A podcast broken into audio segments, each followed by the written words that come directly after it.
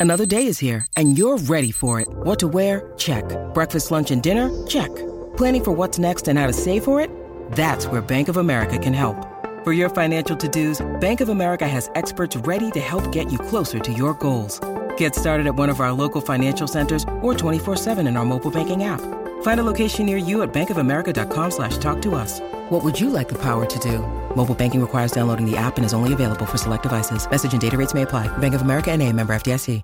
G'day, Mike Hussey here, but you can call me Mr. Supercoach. KFC Supercoach BBL is back and there's 25 grand up for grabs. So what are you waiting for? Play today at supercoach.com.au.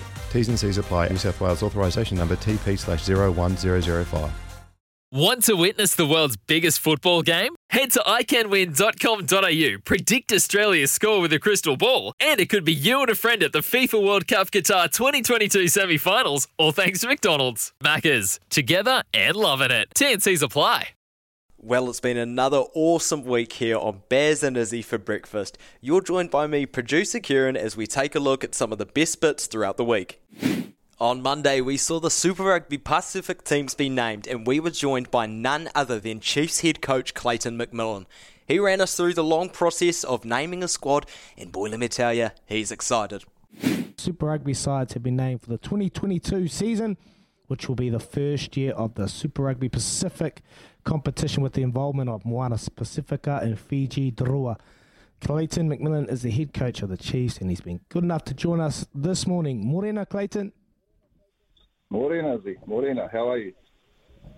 I'm good, mate. Hey, uh, just been announced your squad. I'm looking through. There's some uh, exciting uh, talent that's just been named. You've got Tyrone Thompson from Wellington. He's been very good. Are you happy with the all-round makeup of the squad, mate? Yeah, obviously it's a it's a long sort of process to get to the stage where you mm. can name your squad, Izzy, and uh, we were really happy with the improvements that we made uh, in the most recent um, Super Rugby season. So, you know, establishing some continuity was probably uh, right at the forefront of our thinking when putting the squad together, but also, you know, wanting to reward um, some of the talent that's been um, on show through the NPC. Mate, when we kind of 100% sorted, like, was there any late latecomers from, from what you saw in the NPC that you kind of think, mate, that, that fits my squad, that fits what we're about and we're trying to do? Was when were you kind of 100% certain that you had the squad that was ready to be announced today? Well, to be fair, you know, a good portion of our 38 man squad was locked in quite early. And yep. as you know, mate, it's you know, it's a competitive market out there. Everybody's sort of chasing the same mm. players, so there's you know, it's almost a necessity yeah. to sort of move a, a, little bit quicker than you might really like in some circumstances. But um, as I said before, we're we're pretty happy with the balance of our squad. Obviously, we've lost um, a, a, few players, but really happy that we've brought in some exciting young talent um, to replace them. So you know, a well balanced squad, and be keen to see how they go. Hey, Clayton, it's Baz here, mate. So you got um, you got a squad of 38. Uh, it's a big old squad to, to manage. And what sort of support staff have you got in the background, which um, which you, you're running as well? Oh look, oh yeah, 38's a, a decent number, but I wish I had 48. You know, there's some quality rugby players out there um, across the country that have sort of missed out, and certainly in our own backyard. You know, like um, great to see Taranaki and Waikato in the in the Chiefs region take out their respective competitions. Um, yeah, and, and I feel for the, for the, for the players that have missed out. But um, oh look, all Super Rugby squads have have quite a um, you know, large staff that that caters to yeah the, the need to provide for, for such a large squad and you know on top of that 38 you're looking at replacement players for All Blacks you know, a lot of injury replacements that come in through the year. You've got your pathway boys. So, look, it's a big old, it's a big old beast. Um, mm. But you know, we've got good people on board here that um, that, that are steering the ship in the right direction. Hey mate, um, tell us about uh, Josh Ioane. I had a great conversation with Josh Ioane last week. Uh, I think he's been playing consistently well throughout the Bunnings NPC for Otago and his role within the squad. I know you've got a lot of first five eights. You've got Bryn Gatland, Rivez, Reihana, you've got Kaleb Trask. So there's a lot of competition there. Which, what's your messages for Josh Ioane. Is is he you, you go, is he the one that's going to be leading the team for you, or their positions up for grabs for any of them? Oh, look, I don't think Josh has made it any secret that you know he wants to be playing ten. Um, we think that's his best position, um, and so you know we're happy to open the door for Josh to come uh, from the Highlanders to the Chiefs to seek an opportunity to you know to, to play ten. Um, he's well aware that we've mm. got other quality rugby players there, and they're all keen as bricks to, you know, sort of put that 10 jumper on as well. So there's going to be some healthy competition there. And as you know, competition sort mm. of um, can be great for your environment. Um, a number of them can, yep. can also play fullback um, and 12 at a pinch. So, you know, I guess having that, um, yeah, the, the flexibility is, is good. But, but you know, I've been a, an admirer of Josh's for a long time. He I've had mm. some involvement with him uh, with the with the Māori All Blacks.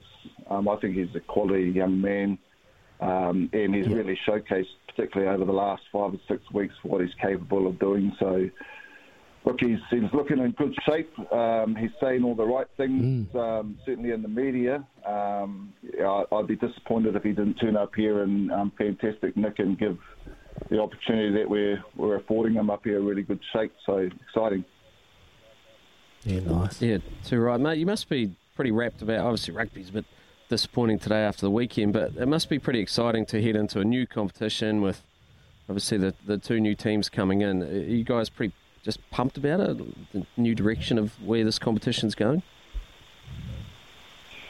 I am. You know, like it's a new, it's a sort of a new era for professional rugby in the Pacific region, isn't it? Um, mm. You know, like um, Moana Pacific and Drua sort of generating massive excitement um, through you know all the various media platforms and you know if anyone that's sort of played in Samoa or or Tonga or Fiji like they're, they're passionate people you know they love rugby um, they're deeply ingrained in their culture and you know we anticipate that's going to flow through into these rugby teams so um, they bring bring something new to the table, and um, and it's going to be exciting to see um, see them play, and we, we look forward to the challenge.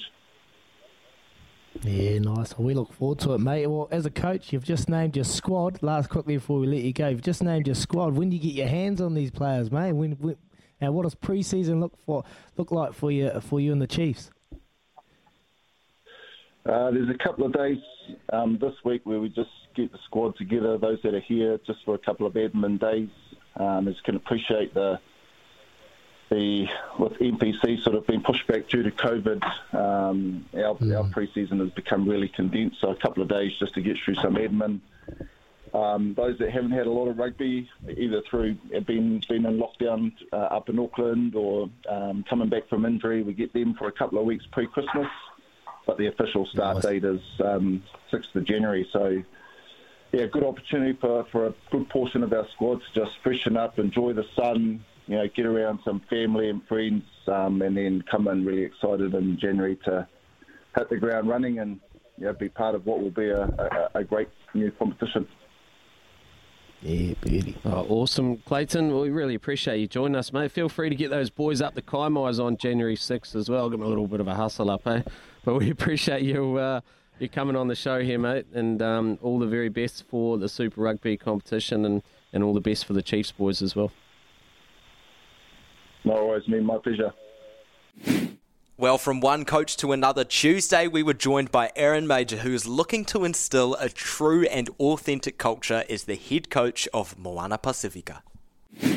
Someone that has no problems. He's created an awesome environment and a great squad that I think are going to surprise a fair few teams heading into Super Rugby. With the naming of Super Rugby squads yesterday, it was a historic day for Moana Pacifica as they named their first ever squad to take on the new version of Super Rugby. The squad features plenty of experience mixed with some form horses from the NPC and my mighty Hawke's Bay Magpies are a big part of Aaron Mauger's Moana Pacific team, and he has joined us this morning.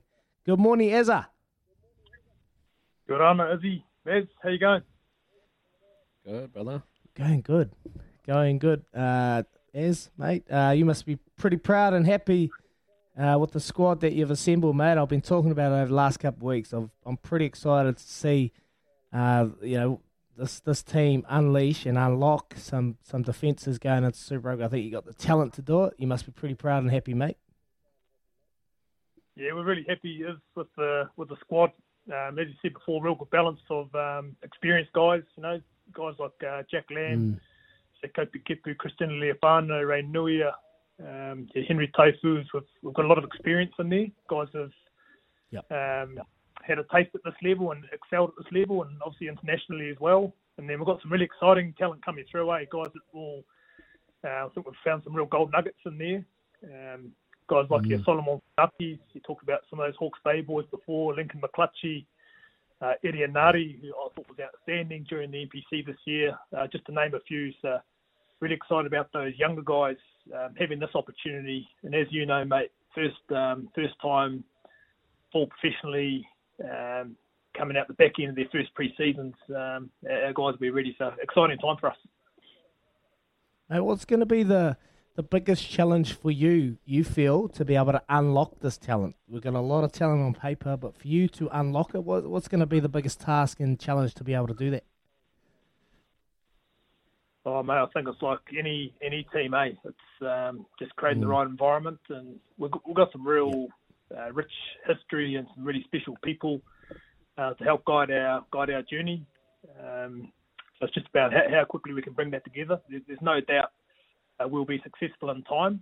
It's just um, what that looks like through our first pre-season together. We'll have a good feel after like, we don't assemble as a team until January the fifth three and a half weeks of pre-season training before we have a couple of pre-season hitouts against the Chiefs and the Highlanders, and then we'll get a good feel for exactly where we're sitting. Um, hmm. Yeah, and between now, it's all the things we can control. Eh? It's, it's bringing our team together. It's creating some shared experiences. It's creating our expectations and um, finding our ways. So, a lot of work to be done, but um, some pretty special people mm. uh, involved. And I know we've got a really excited uh, team, a really excited staff, really excited board, really excited community yeah. around uh, the journey ahead.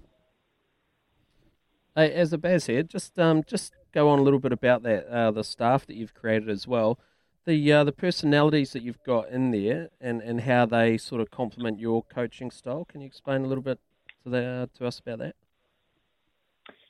Yes, obviously, uh, Filo Tiatia is going to be our forward coach, uh, assistant coach, alongside me. Uh, we have uh, a couple of other coaches that I'm, I'm not sure if I'm actually able to tell you at the moment because I think they're getting revealed at some stage. So um, they've, they've, been working hard. Or even just over, their coaching styles. I, I might, might get a bit of a smack on the hand if I uh, share that information just, just now. Um, yeah, obviously for us, it's it's about understanding how we how we build belief, eh? How we build belief in our mm. players, how we build belief in our team. Yeah. So when we step out onto the park uh, on that first competition game, 18th of February against Brumbies, our boys believe uh, that we're good enough to be here we're good enough to compete with with anybody. Um, so that's been the, the mandate really for the for the coaching staff so far is, is how we bring that out, um, creating a real sort of fearless mentality with our with our players and our team to to go out and do this our way. You know, have the courage to, to play mm. our style. We don't want to be the Crusaders, the Blues, or the Chiefs, or any other New Zealand team. We want to be Moana Pacifica, uh, authentically mm. Moana Pacifica, and, and make sure uh, that's reflected in how we play on the field. It's refreshing. It's innovative. We have our Pacific flair. Clearly, we have some some pretty powerful DNA in our athletes. So our job as a coaching team is to bring all that out. So um, it'll be uh, encouraging, supportive environment. And that's how I operate, and that's how I believe we're going to get the best out of our our, our players.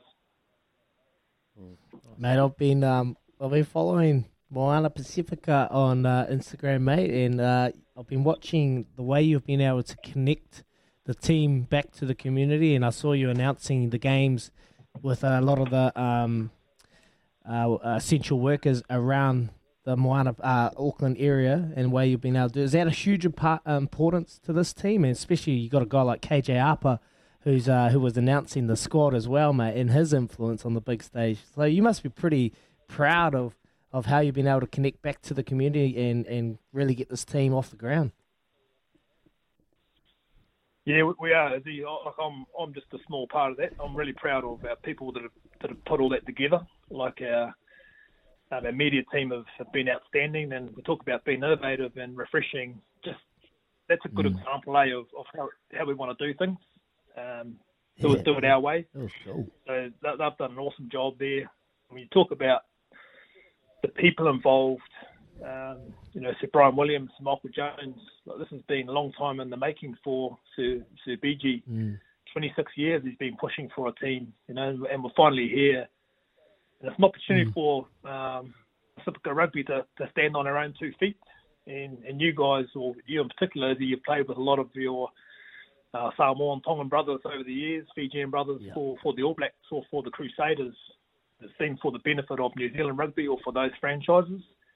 Now's the opportunity for Moana Pacifica to stand on their own two feet, create a program that represents our people, that represents our history, but also represents the future and create a pathway not only for our for our players, but for um, you know future doctors and physios and analysts and coaches and uh, in, Mm. anybody in any walk of life really. So uh, that's what we uh, plan to do. That's our aspiration, mate, is to really connect our, our community and inspire them, eh, with, with how we are, uh, both on and off the field. Yeah. So I think we're doing some really awesome stuff at the moment already. Um, the exciting the exciting part is we get to bring that to life, eh, when our team assemble, we uh, start throwing the ball around.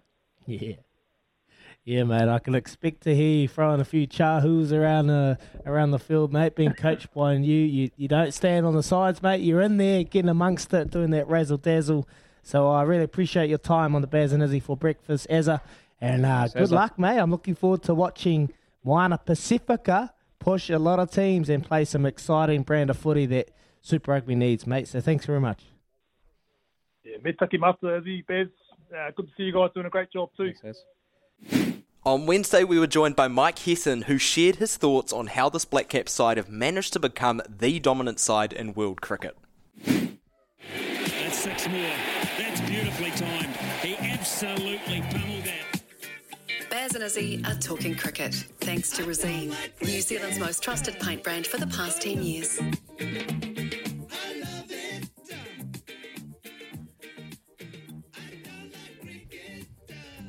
Well, the Black Caps, they got a big task on their hands starting tomorrow evening when they take on India in a two test series in the very, very tricky subcontinent conditions of India. The full squad has only had a couple of days together to get set after a heavy T20 schedule. And we have, luckily enough, we have our good man, former coach of the side, and a man who knows how difficult the task is at hand for this current Black Caps setup, but also is a very adept at being able to work out sporting environments and work out how to get the right people in the right seats on the bus and heading in the right direction. It's my good friend Mike Hesson. Good morning, Hess. Good morning, Baz. How are you today? Very good. Welcome home, mate. Welcome home. I was a bit worried you're going to get stuck over in the UAE for the remainder of the calendar year. Yeah, I was starting to plan a uh, Christmas brunch on a on a rooftop in Dubai there for a while, but, uh, but managed to find a spot home in my seventh attempt. Oh, so you, you're out of MIQ now, or you're still there, mate? Oh, I'm out of MIQ, but I'm in home isolation at the moment, so I've got one more day to go. At my last test um, this morning, and then uh, yeah, just wait for the result, and then I'm out. Oh, very good. Oh, we look forward to catching up with you, mate, and look forward to you being able to get down to the beautiful beaches of St Clair as you wander down the hill from your very flash pad up on the hill. So uh, good luck with Yeah, that, mate. I'm looking sure you're forward to it. looking forward to a coffee. hey, mate, um, we, we've been talking quite a bit about um, leadership and stuff over the last couple of days. Obviously, Ian Foster and, and the All Blacks environment. We'll, we'll get on to a little bit of that with you soon about some of your takes on on uh, on that and maybe even what they might be able to to be able to pick up on. But first and foremost, mate, the Black Caps. They've been superb of late, the last few years in particular, and what they've been able to tick off. But this task at hand against India in Test cricket in their own conditions, does it get any bigger? Does it get any harder? Look, I don't think it does. I think India will have, uh, you know, the majority of their big guns back, especially for Indian conditions. I mean, if you got even if you just got Ashwin and Jadeja as your bowling attack, um, and after day one, and possibly even on day one, it's going to be a heck of a challenge. And I think you can sort of disregard a lot of the other results. I mean, this is a completely different challenge um, in terms of having to face those guys having not played a lot of first class cricket um, and potentially even up to 12 months for some people. Um, you know, it's going to be difficult. No practice matches. Um, it's going to be a heck of a challenge, but we're certainly going to rely on a bit of that experienced um, batting into Williamson, Taylor, Latham, Nicholls. And I think just in those mm. four, there's plenty of experience to, to hopefully uh, pass on to the rest of the crew. Hey mate, you've been in the forefront with the Black Caps for, for a while now. Gary Stead's taken over. What what would, what would be the key messages heading into this tough tour where we haven't had success since 1988? So it's a very long time. What would you be? What would be the key messages you'd be trying to deliver to the boys in the Black Caps? Well, I think it's probably about not getting too far ahead of yourself. I think that um, mm. you know Test matches over in India can actually change really quickly. So you've actually got to just stay in the game for as long as you can. So rather than um, thinking about the end result too much, just just sort of dealing with each compartmentalised session. You know, probably even an hour. Um, you know, if you can get through a certain spell from a, a, bowler at a certain time and get them to bring back a quick, um, you know, then you're sort of winning those small battles. So I think it's about uh, that sustained pressure over long periods of time and, and actually be willing to have to really scrap for a result, which you know you're going to have to do over a long period of time, but realizing that it can change real quick either way. So just hanging in there, and um, as I said, not getting too far ahead of yourself. Mm. Hey, yes, mate.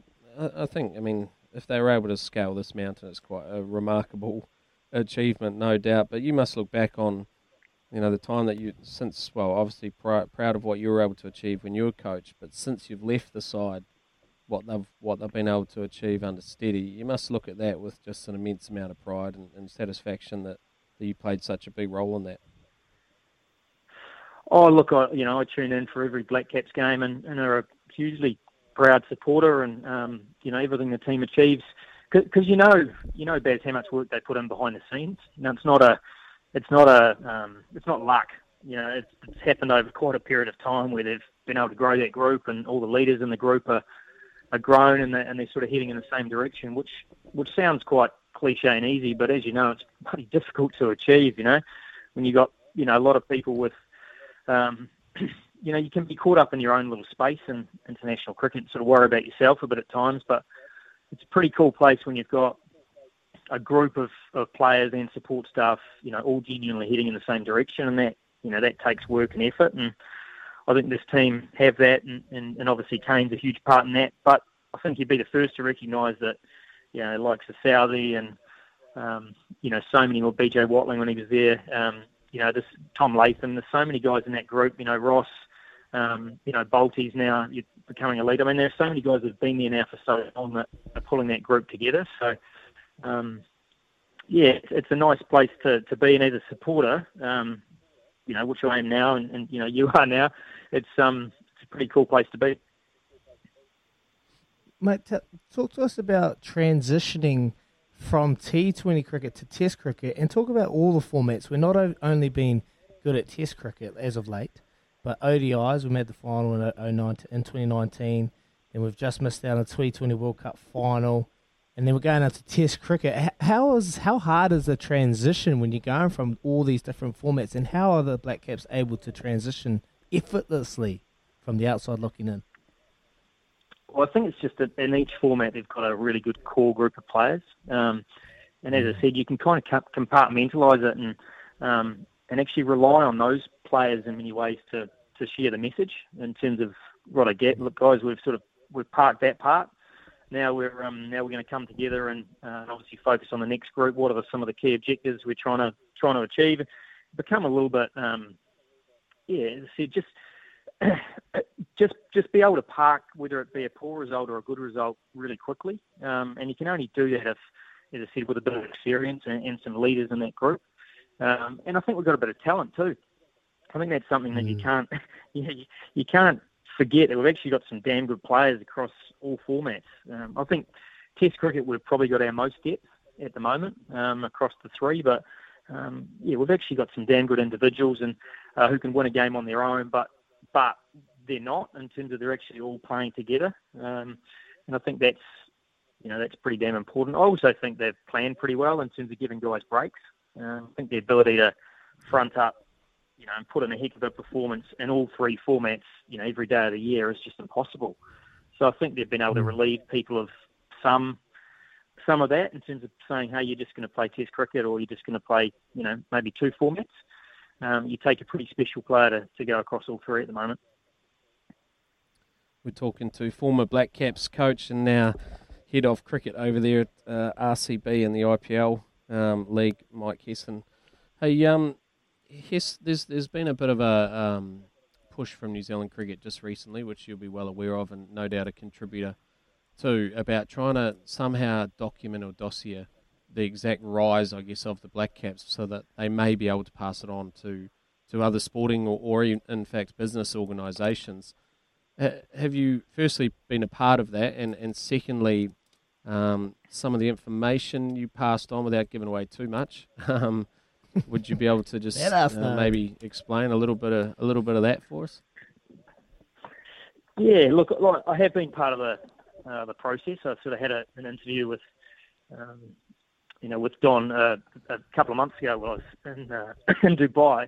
Uh, look, I think um, I think you've got to be careful about sort of cross pollinating into different sports or businesses like everything. I think it's more about um, understanding your environment and actually spending some mm. time doing that, um, rather than thinking you can you can apply, you know, your practice or your theory seamlessly into another organisation. Because um, I think the I think the biggest part of transition, as I said, is actually completely understanding who you're dealing with, um, the problem that group, and then trying to come up with a plan around how you're gonna uh, how you're going to apply the way you think it's going to work in that environment. You know, if you just try and pick up your plan and try and transition it you know, in amongst another team, even in the same sport, is challenging, let alone across sports. So, uh, I mean, there are obviously some fundamentals in terms of, um, you know, being really clear around, you know, what are the parameters you want that team to operate in, and who are the types of characters you want in the group, and what are some of the values that you want to apply.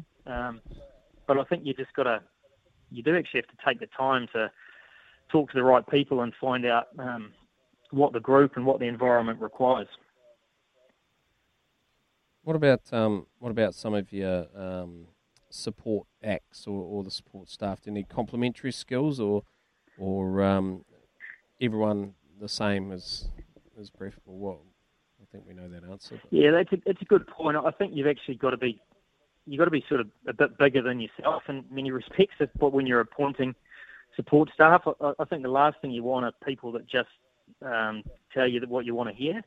I think if you do that, then um, you're sort of selling the group short. So I always think when you're putting a support staff together, um, you know, it's important to get uh, a real cross section of of people, um, and also people that that have different spheres of influence.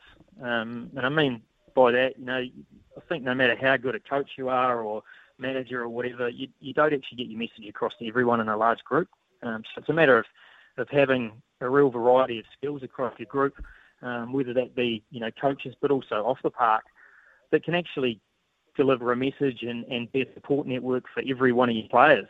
Um, you know, you can't do that yourself, and if you you think you can, then you're actually the wrong man for the job anyway. So um, I think you know it's more that that combination of people that is just so critical. Hey, man, one thing I've noticed. That's great, great answer there, Hess. But one thing I've noticed about the Black Caps is is their ability to keep the older players, the the Ross Taylors, the Kane Williamsons, at the height of their the peak of their performance every single time. I think at the moment, with with other organisations, I find like some of the the more experienced players are probably struggling to find a bit of form or stay stimulated in those environments. What what will be your key to keep the guys that have been around for such a long period of time and had so much success? What would be your key thing or key uh, things you try and point to to keep those guys stimulated and motivated to go out there and perform? Yeah, I think it's about having a conversation with them and saying, look, you know, mm. we know you've been a great player um, up until now, but mm. you know, how can you continue to contribute and and actually get them to come along for the ride too? Like, like what what do we need from you? But probably equally as importantly, what do you need from us in terms of keeping you mm. stimulated, making sure that you put the work in behind the scenes, so that when you do play, you you are the best sort of version of yourself. And um, I think that's a two-way thing. I think that you know, the player also needs to know that they're valued and that they're, um, you know, what they've got a whole heap of experience and skill that they want to pass on. And if they're just seen as a, you know, an our sport of numbers and, you know, runs and wickets thing, then of course their interest will wane from time to time. Um, whereas if they realise they're, they're part of that transition and the fact they, they've got to keep their standards up until the time they decide to, you know, retire, um, then it's adding value. Whereas if you're just hanging on for a, to clip the ticket, um, and you're not willing to offer or contribute, then you know potentially we're, you know, we're best moving on as well. So I think those conversations are critical. Mm. Yeah, spot on, mate. We're going to let you go in a minute, but just just quickly, mate. So you get out of MIQ tomorrow, or out of home isolation, and then what? You've got you got nothing until maybe the IPL auction, or what else is going on in, in your life, mate? What what do you got over the next few months?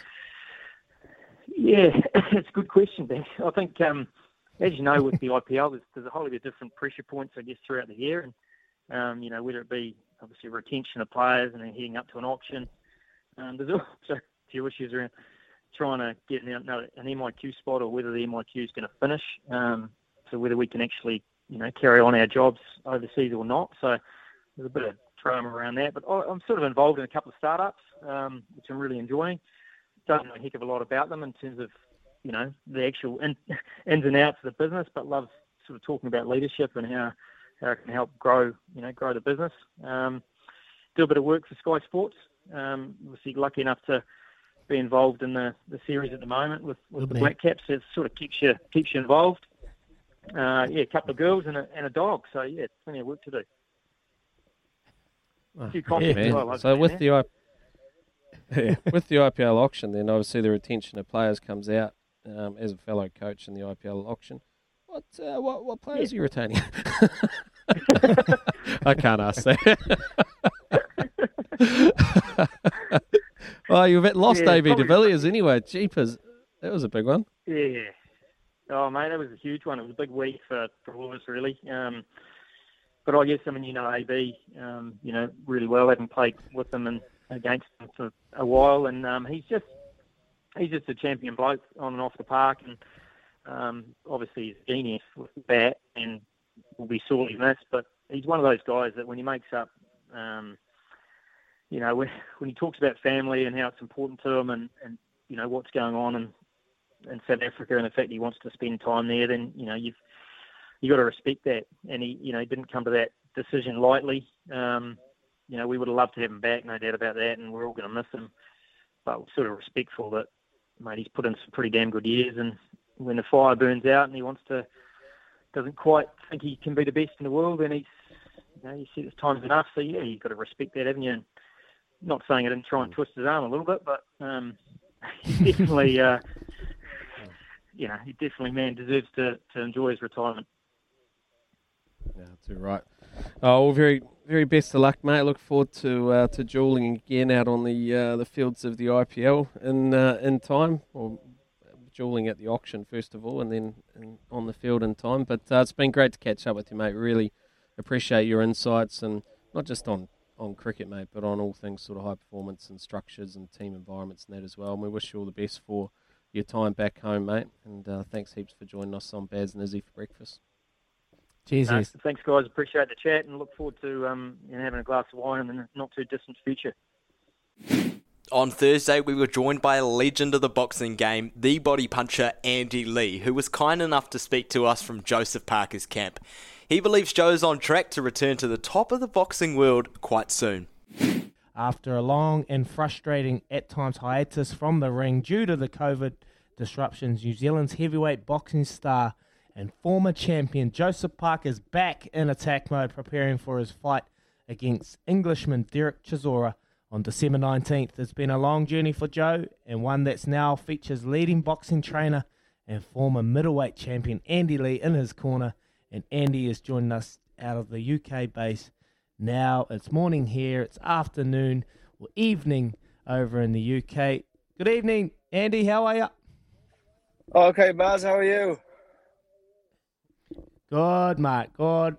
Baz is on the other side. It's Izzy here, bud. How are you doing? How's oh, the training Izzy, sorry, been? sorry, excuse me. Excuse No, me. no, no. We sound good. the same.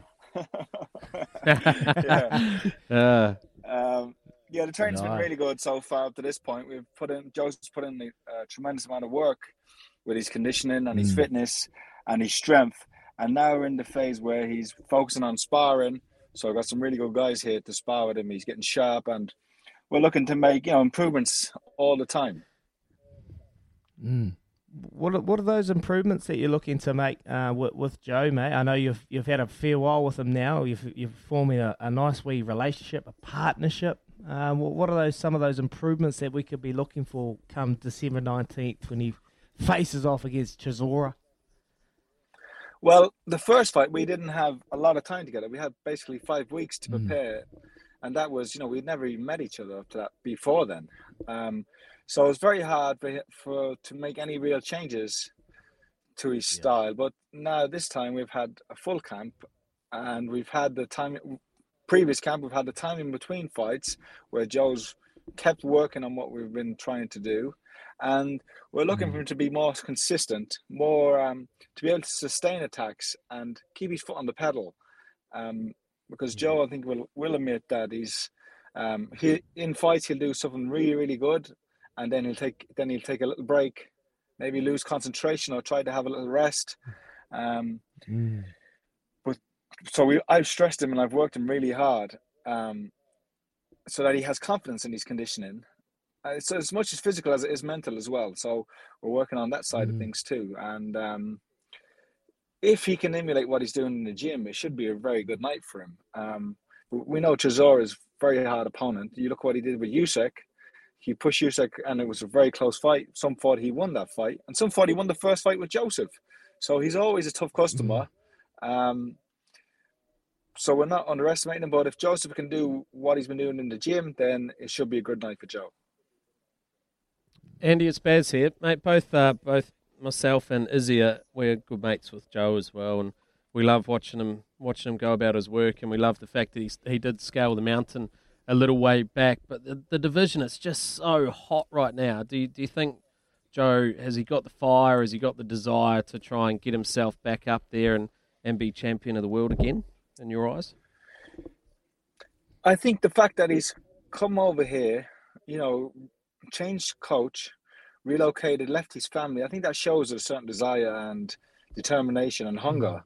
Um, it, you know, it would be easy for him to remain in the same situation he was before and box well within himself, but um, he's right there. He's in an unbelievable position, you know, to, to to challenge these guys. And when you see what Usyk did to Anthony Joshua, Yeah. I th- you know, I think Joe kicked himself because of his performance against Joshua. After seeing that, um, Joe has the ability, and and for a heavyweight, it, it's unusual because he's such a big man, strong and powerful, but he's quick, has fast hands, able to fight with combinations, um, and he has the beatings of, beating of beatings of all of these guys. He just has to put it all together now, and and, and you know, um, yeah, maybe he did get comfortable. Maybe he did, you know, uh, kind of become a you know a big fish in a small pond. But now I think he realizes that that will only last so long, and he's been around Tyson Fury. I think he's been inspired by Tyson Fury, and um, yeah, I, I see I see that desire there, and he like I'm not sure how long he wants to fight for, but within these next few years, I be, like I believe he can and should do should be winning another world title. Beautiful. That's music to our ears. We're really Mm. proud of him back here in New Zealand as well, and it's awesome to see him doing some great things over there. And and yeah, I guess the the the fact that he is working with Tyson Fury as well, like that must just be such an opportunity for him to see up close what the absolute best is like as well.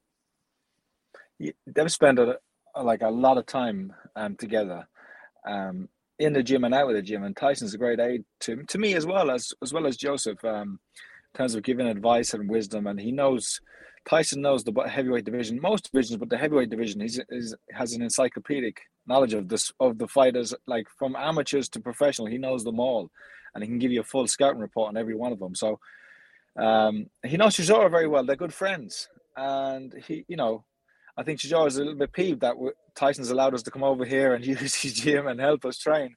well, yeah, Tyson, we're, we're Tyson, and the biggest benefit to Joe will be the mentality. The mentality, you know, how what separates Tyson from everybody else in the division is he's the way he thinks, and how he doesn't give up, how strong he is in his mind. And if Joe can pick up an like a little bit of that, it'll be a big benefit to him. Beautiful, mate. I've been watching online. I've been watching online and seeing Mm. the training, just watching the Gypsy King, you know, with that medicine ball smashing his tummy. You know, uh, senior senior Fury as well, getting amongst it, mate. It, it must be it must be a good good environment to be able to train with. You know, over there with the Gypsy King in his gym. Um, you know, being able to learn from the best, mate. But what will Joe? What will Joe need to do to stop Derek Chisora or, or even get the win in your eyes? What, what's the one thing he needs to do? He needs to.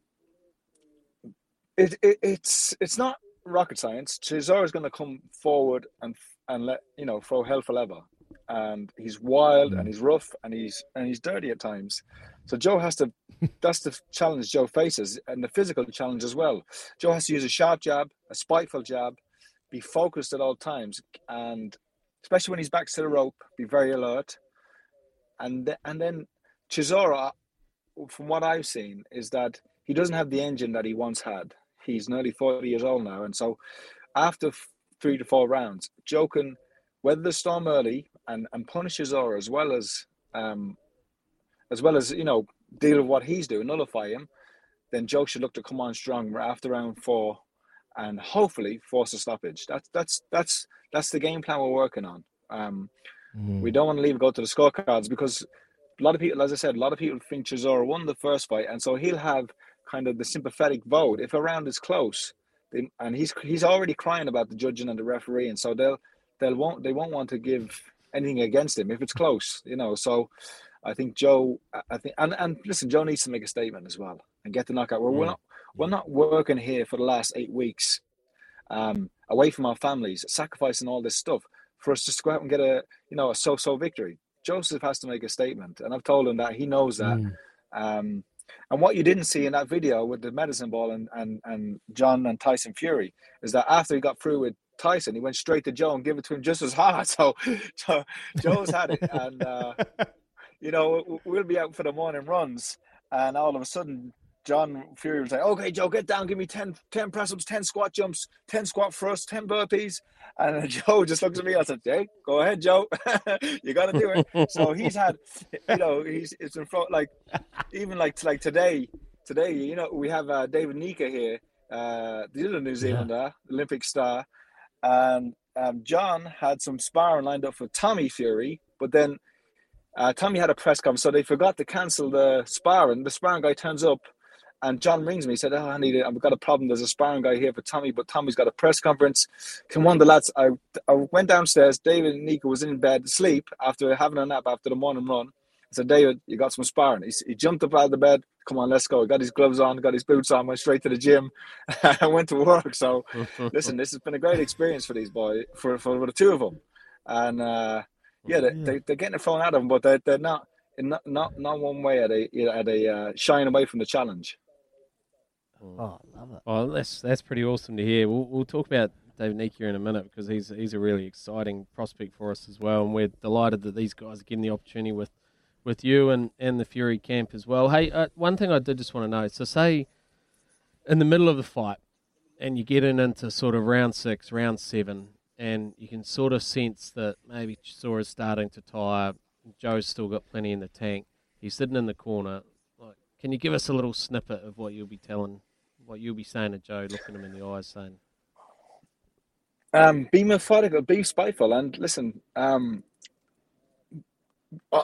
if Joe can't sense it, I can definitely sense it when a fighter's ready to go. You know, when you see. Sometimes, uh, as a coach, you have to read. You have to be able to read the fight and know, almost know how the fighter's feeling inside himself and how the opponent's feeling and thinking. And sometimes, sometimes you can see. Like, I was very lucky to be trained by Emanuel Steward, and Emanuel would do my corner and you know, people were saying, "Go get him, Andy! Knock him out! Knock him out!" And Emanuel was telling me in the corner, "Take it easy, Andy. Just keep boxing, keep boxing. Be ready to go in a few rounds." And then whenever Emanuel would say to me, "Go get him now, Andy! He's ready to go," almost always guaranteed, if I went out and put stepped on the pedal that round, I would have end up with a knockout or a stoppage. So that's what you have to be able to do as a coach. And there were mm. times in the first fight when Joe had him had him ready to go, but just didn't press on. Just didn't press on.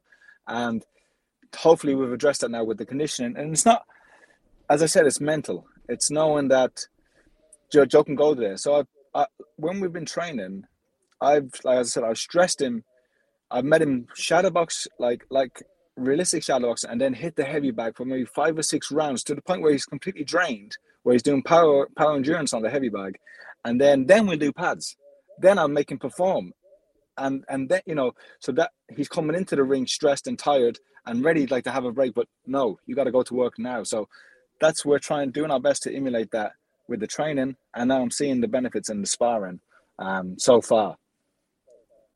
Awesome. Oh, mate, just from hearing those insightful comments from the trainer, mate, I just can't wait. I feel like this is going to be a new Joseph Parker, and like you said, an aggressive, pot, mentally tough Joe. When it's time to turn flick the switch, he's going to go Mm. out there and, and end Chisora. So thank you so much for, for sharing those insights, mate. We really appreciate it. Hey, No quickly before you shoot off, I want to talk to you about David Nyika. David Nyika, he's been Yep. training extremely hard over there as well, and been watching him on, on the social media, and he's looking in great nick. Have you been impressed with how he's been um, training over the last period of time? You know, to be honest with you, David came with a huge reputation. I'd watched him in the Olympics and watched some of his amateur fights. I was quite excited about him. And then when I got him in the gym doing the pads and doing things, you know, I was like a little bit um, underwhelmed. Well, so this Mm. week I I got this cruiserweight up here named Jordan Thompson, who's like had a, you want to look him up. He had a sensational knockout. He's a real danger man in the division, and I just wanted to test uh, David and say, you know, this kid is coming up, and you know, tell him a little bit about uh, Jordan Thompson, and let him know that he was going to be in deep in the deep water. And listen, uh, I don't want to say too much, but David uh, put on a show, put and that really excited me. So I think that'll tell you about David Nyika's character. And uh, Mm. yeah, listen, he's a very exciting kid, and we're we're just finding our feet, me and him together. And it's with him, it's a long term project. Very, you know, it's it's it's maybe the next two years you'll you'll you'll see the best of him, but he's in great shape. He's and he's a lovely person, just much just as much as Joe is, and it's he's a pleasure to be around. Wow. Wow. That's some. wonder if he heard coach saying that and he's like, okay, I've gotta prove coach wrong here. Went out and put on a show in front of Andy Lee. How good. Hey, uh quickly, Tommy Fury. Tommy Fury's fight against Jake Paul. Is it true if he loses, he's got to change his last name? Nah.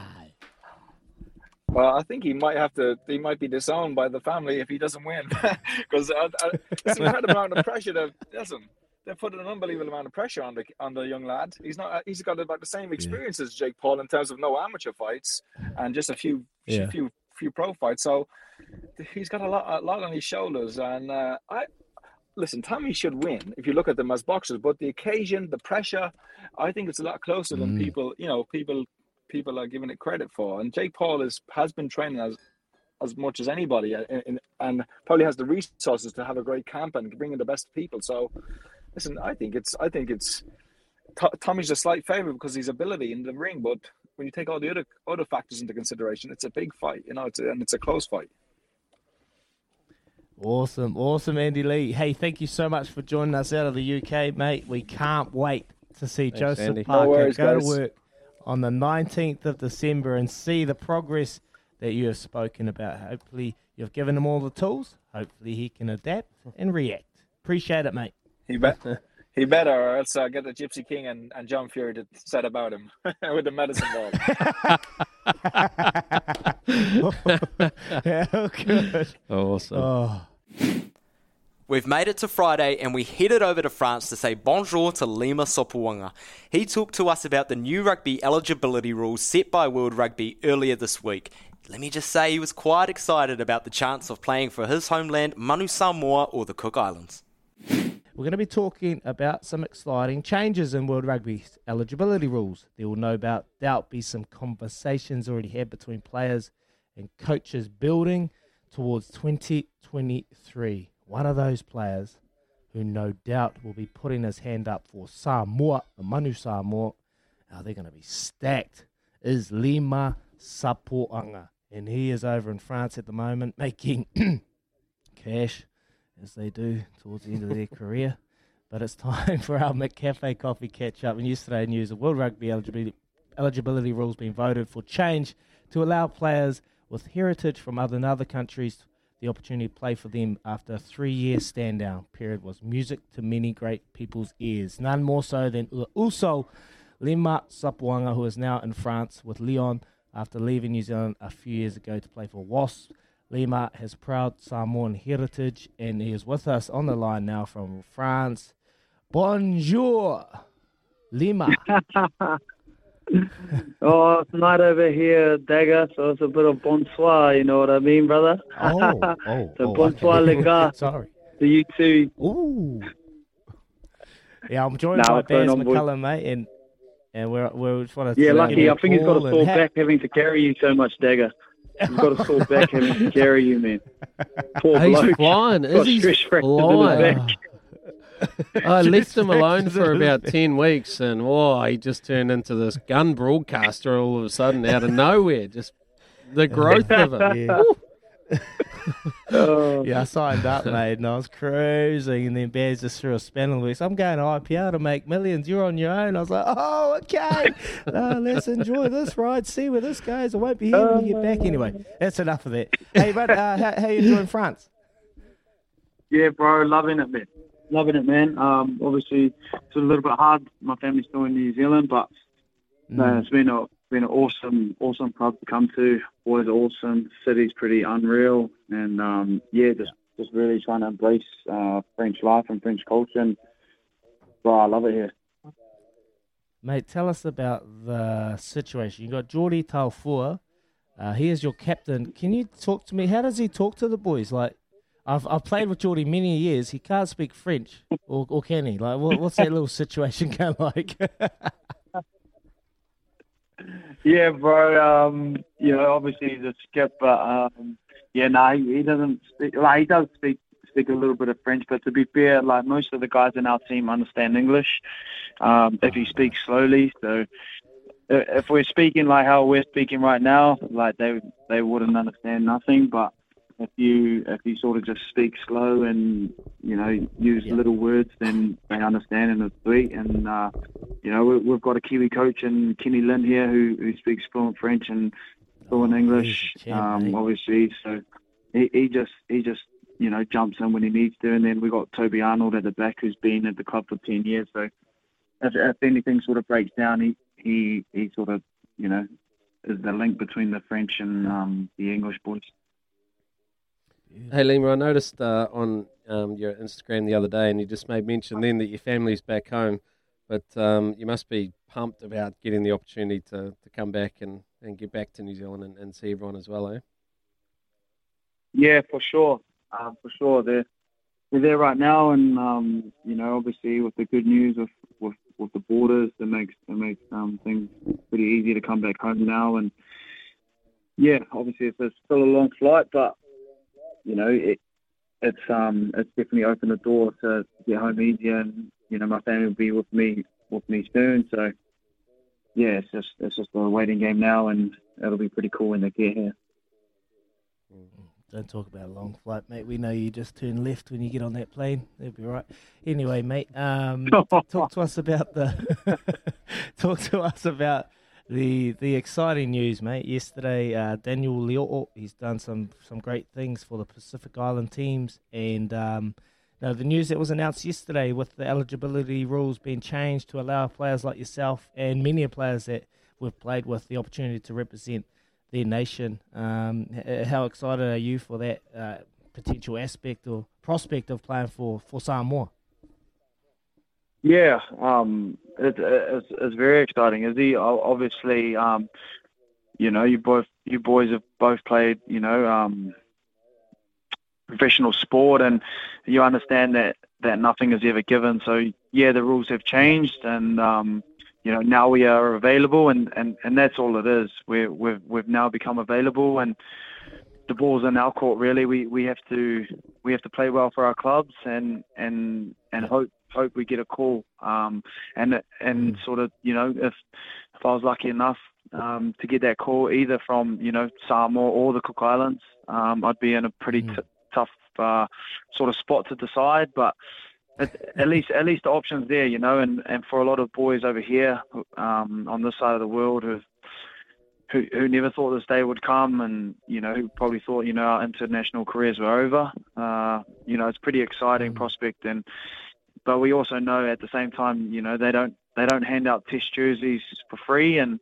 and yet those those things have to be earned. So I know for a lot of us, we there's a lot of uh, rugby to be played, and we've got to play well and put our hands up. But I know if if we're to get the call and um, be asked to be a part of a campaign or come and wear you know a blue or red or a white jersey, um, I think those those of us who are now eligible would jump at the chance with no hesitation, and and and that's and I'm definitely in that category for sure. Have you spoken to a few of the boys, mate? You got on the old WhatsApp messages there and got a little group going. Boys, we're coming back. We're making a comeback here. We're going to rock the rock the Test world.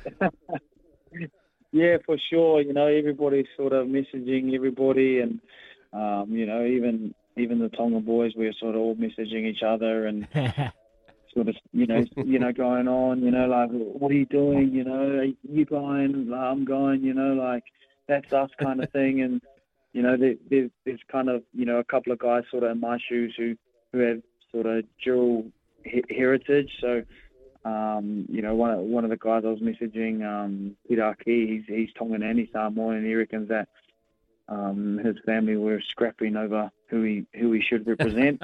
um, so you know, it's all a bit of a laugh at the moment, but you know, when it comes down to it, once you pick, uh, you pick, and then that's that, you know. But you know, for, for me, it's just like at least there's an opportunity um, to be able to play for the Island Nations. Um, you know, if if you're sort of uh, asked to or, or, or playing well enough, and, and that's all we can we can ask for. Mate, can can you run us through the, the, the, the teams, the potential teams, so we can give our listeners a real lead into what we could potentially see? I, I, like, give us a lead into the Tongan backline, if you can. If you can just off the top of your head, can Well, you lead us you into know, the Tongan like- backline? Because I think it's going to be crazy. Yeah, you know, like you should, you got you got you know like if you know these guys all fit and fine. You got at nine, you got Augustine Pulu. Um, you've got someone like uh, Manu Vunipola, plays at Saracens, who I think he's the cousin or the brother of the Vunipola brothers. Plays ten. Um, you know, there's Nani Lomape, there's Malakai Fekitoa, there's uh, George Moala, uh, Charles Piutau, Israel Folau, oh. Via Fafita. Oh, Bro, you just you know like like it's, it's, it's silly. Like that's that's like it's it's just not fair. You know, like if those guys are all firing and they they you know like bro. Who wants to play against that? Like, nah, not me. Not keen. not keen. Oh, what about Manu? What about Samoa, bro? What about Sa? What, Bro, gee, what about us? leaders You know, like we got bro Charlie Faumuina, Victor Vito, um, Steven Luatua, uh, who else? Francis Saili, um, Melani Nanai, um, bro, who, who else we got? Um, you know, hopefully myself. Julian? You reckon Jules? Uh, bro, Ju- the boss, Jules, you know, like, bro. bro, who wants that smoke, bro? No one wants that smoke, D. That's for real. Bro, and then you've got the Fijians as well. Like, bro, the Fijians are already stacked. Like, and then you can add guys like freaking Waisake Naholo, um, bro, Seta Tamanivalu. Bro, and they've already got like two cheat codes in Botia and uh, Josh Tuisova. It's like, bro, nah, that's not fair, man. So, bro, uh, you know, if the island teams get there, if they get there, you know, they're all their ducks in a row, bro, and they're able to have a like a good build up to the World Cup, man, I think there's going to be some fireworks, you know, and it'll be there'll be some great support as well, and you know, I think I think it just benefits the game um, all around the world. It does, eh? That's that's ultimately what it's all about too, right? Like you get the best players playing the sport all at the same time, rather than sort of you know seeing so much of this great talent sitting on the sidelines um, as it was before. Like those teams that you just read out, holy crikey, that's like that. That's going to be a, an unbelievable um, World Cup to watch. So, oh, far out. So what? Which, Yeah, who out of those sure. is the favourite then? Oh, bro. I don't know, bro. To be fair, man, Fiji, you know, like they're probably, if you had to rank it in order right now, it's probably like Fiji, Samoa, and then Tonga, you know, like in, in that order. And, you know, the Fijians are pretty dangerous right now. And, like, some of the players they have and at their disposal uh, are just freaks of nature. Like, like nobody likes playing those guys over here, you know, like they're like, bro, it's, it's like it's actually scary. Like some of these guys shouldn't be allowed to play rugby. Is that unfair. Especially when in that when you're in that uh, ten jersey, jersey and they do a one-two cut with Botia. Yeah, bro. I'm like, yo, are, are, are we defending the ten at fullback or nah? Like, surely, like, come on, man. Bro, I'm here to kick goals, not make tackles, curve. Uh, bro, that's what you pay me for, bro. You don't pay a ten to freaking make tackles. You pay him to freaking kick goals. Damn. Kick for I'll be kicking kick no goals with my freaking head at the back of my freaking body, and I'm doing roly polies freaking down the down the field. Oh, not good for the oh, mate, confidence. Yeah. Yeah, it's not good for the Uh. covers. Hey, mate, how's your body anyway? How's your body? Just before we let you go, how's your body and how are you uh, tracking for the for the French season? Yeah, bro. So um, picked up a little injury in my uh, second game against Stard. So um, had a bit of a hiccup with my PCL. So just working my way back. I'm I'm probably about a week away. Um, it's all right though. We got freaking 14 games on the bounce to go. So we we just had a two week two week uh, break, and now we've got uh, our next block of games, which is 14 straight weeks. So um, while you're on holiday, um, probably at RMV or something like that, Dagger, just think of us over here in winter, eh? While you're drinking your pals Yeah, and whatnot, we'll be over here slogging it, mate. yeah, slogging it with your thousands and millions of euros in your pockets, mate. Hey, Oh. uh, you just you just you just enjoy it, eh? You enjoy that big season ahead of you. Don't worry, uh, I'll, I'll I'll think of you when I'm in Gizzy sunbathing in the sun, mate. But no, we really appreciate you on the Baz and Izzy for breakfast, Lima. You're an absolute champion Thanks, of a bloke, and you got some good chat on you as well, mate. So good luck for the season, and uh, we'll get you on soon, eh? Yeah, mate. Mate, sounds good. Hopefully, in that time, I would have worn the blue jersey, and um, you know, it would have been uh, it would be a cool story to tell. But thanks for having me on, boys, and hope you guys are all good back home in, in, in New Zealand, and you know, starting to sort of get out of sort of isolation and things like that. So, all the best, brothers. Now, I know I've said we've made it to the end of the week, but we wanted to give a special mention to the one and only Thomas Grant. As the coach of the Carisbrook Bush Pigs, he lives by one mantra trust your pig. Check it out. Mate, this is an experienced coach, all but 21 years of age. How good. Let's stay with rugby, but go a bit off roading here. Under 85s rugby in the team's inaugural season. The Carol, Carisbrook Bush Pigs beat out the Tukapa Bantams to win the New Zealand Barbarians under 85 final on Saturday. It's a league New Zealand Rugby are trying hard to promote, giving smaller blokes the chance to play at a national level. The Carisbrook lads are sure to be a bit worse for wear, yeah? Following a big, mad Monday down in Dunners. Fortunately for us, their coach Thomas Grant has kindly wiped off the dust and he's joined us now. How's the head, Thomas? About uh, wiping off the dust of the I'm in the hurt like a big time. Um, a line from the coach in Vegas. yeah, no, it's been a it's been a big few days, huge few days. Oh, Oh. mate. Don't you love it when the That's coach so gets right in amongst it, mate? Hey, tell us about. Tell us. Baz, Baz has got a question for you. Yeah, yeah, yeah. So, all right, it's Baz here, mate. Hey, so you say you're still you're still in the pit and wiping off the dust in the hurt locker. Whereabouts are you living down there? Are you in South Dunedin still, or or is that uh, just where the team resides from? No, I'm up in up in Roslyn in Highgate, so get a look over the beautiful city, Oh, which is uh, which is good enough on a on a dusty Tuesday. Oh, Yeah, that's a bit not- flash not for a 21 year old rugby manager up in Yeah. Roslyn. They, they're charging heavy in intro level there. Well, funnily enough, the landlord's actually uh, Jimmy Lynchy, so it's it's mates mates. Um, so I've actually got Oh, a pretty good. Jimmy. Very lucky. This year. He's a champ. He's a champ. Where was the celebrations held? We, uh, oh, I'm trying to recap it all in my head now. As he uh, obviously I only jumped in the scratch about five hours ago. Um, yesterday, we we're at the, the Southern Rugby Club, home of the, the Mighty Magpies. Um, Oh, just your Bathgate classic Park. sit down. Get up, son. Yeah, yeah, Bathgate Park. Uh, about nine showed up, um, which was pretty expected. Um, Saturday night, we we're on the pillars of Pukekura Park um, till 4 a.m. So apologies to New Plymouth locals um, for all the noise. Um, I think we sang "Queen, We Are the Champions" about 20 times on repeat. So yeah, apologies to them. And um, Super Sunday, where was Super Sunday? Uh, I actually can't remember. I'm trying to trying to think it off the head. We're on the plane. Uh, we were at New Plymouth Airport. Um, a couple of boys obviously cheated off to sleep on the plane but we got back, um, and we charged on for for a massive Super Sunday as well. So yeah, it's, it's been a bloody big few days to be fair. Um, trying to find the trophy currently.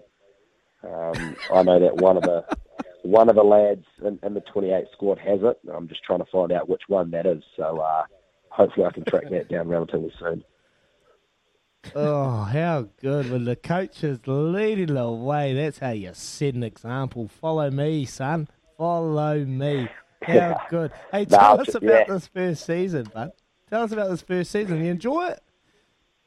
Oh, it's, it's been bloody fun. Um, obviously, yeah, calling me coach, but we've actually been pretty lucky to have John Leslie in, um, sort of running pretty much rugby content. Um, just I just sort of run run the cutter off the field, but John, um, yeah, he, he offered to come in and be a technical advisor, but really he's, he's coach of the Pigs, so uh, he got them all humming on the field, and um, oh, it's, it's been unreal just to introduce 85s down here in Dunedin for the for the first time, and um, I guess the cool thing for us is that we brought like eight lads back into the game that were, were sitting on the couch and not playing. So, um, you know, that, I think that's the real success story for us is that we can provide, you know, rugby to lads that don't want to play the big heavy artillery stuff, but they can come in and play some fast 85s.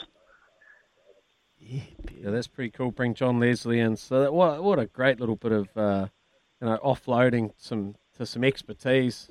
Maybe that could Yeah. filter up up in our uh, in our rugby world as well. But uh, what uh, what sort of coach are you then, Thomas? You, you talk about you like to get things together off the field, but what sort of you know what's where's your Give real strength? Pulling the boys together and you know one common goal. Yeah, I'm probably at the stage, Baz and Izzy, where I haven't actually figured out my coaching philosophy yet. Um, I get, get I get real nervous. It works. Real nervous pre-game. Yeah, it, it has worked somehow. Um, I get real nervous pre-game. I was sitting beside John, uh, you know, for the whole duration of the grand final, and he was actually grabbing my arm really tight um, for the whole 80 minutes. So I was pretty surprised by how he reacted. He uh, he was real, real nervous, but oh, for me, I tried to deliver a couple of good speeches, a classic Ray Warren or two, but um, yeah, to be fair, just try to fizz up the boys more than anything. Yes, beautiful. Hey, g- uh, hey, mate, give us a little uh, radio worthy answer to this. Yeah. Bush pigs. Where'd you get the name from? Where's the name come from? Yeah, yeah, yeah. Radio yeah, we worthy. had uh, yeah, radio worthy. Yeah, no, keep it keep it PG. Uh, we had uh, obviously obviously had, Carisbrook, and that's a testament to the, the history of the Dunedin Stadium. Uh, you had some great times there as a young fellow, and Izzy. Um, But the bush pig, we sort of went around boys, and we had a lot of lot of different animals thrown out there, but um, it was the bush pig that stuck out for the boys. We had a vote um, in the sheds, and the bush pigs won by a landslide. Um, so I think it's been received uh, relatively well by 20% of New Zealand. by about twenty percent Yeah. of New Zealand. Uh, Something different. Just, just, just for just before we let you go, just explain to us like the, the style of play that the Carisbrook Bush, Bush Pigs played. Was it expansive? Was it sort of more of a pod system, or was it just a real kind Direct. of Sailor V, you know, Hail Mary type of performance? Oh, John brought in the mantra of trust your pig. Um, that was his thing that he that he led us by. So whatever you take from that, um, I I don't quite understand that, but to me that's that's you know wear your heart on your sleeve when you're when you're on the field. You're, you're playing for your pig beside you. Um, but we did want to play a barbarian style of footy and entertain the crowd. Um, yeah, I think pretty pleased to say we scored some awesome tries and um, yeah, ent- entertained the crowd on and off the field on, on a bit of social media as well, which was which was bloody awesome. Pig. Oh. Yeah. All right, very good. Well, we're gonna we're gonna let you go, Thomas. But congratulations, mate, on all your success as coach and all the boys there at the Yeah, shot, Carisbrook. Bush, Bush Pigs. Maybe you can go down to the old Kensington Tavern, or maybe slide past Nanking Palace down in there in South Dunedin and pick up a nice little nine dollar Chinese takeaway to celebrate. All the very best, mate. Thanks for joining us on Baz and Izzy for breakfast here on E SENZ. Fantastic, lads. Thanks very much for having me. Well, now we conclude the week on Baz and Izzy for breakfast. Thank you all so much for tuning in. Stay safe. Have a good weekend. We'll catch you on Monday. Ka kite anō.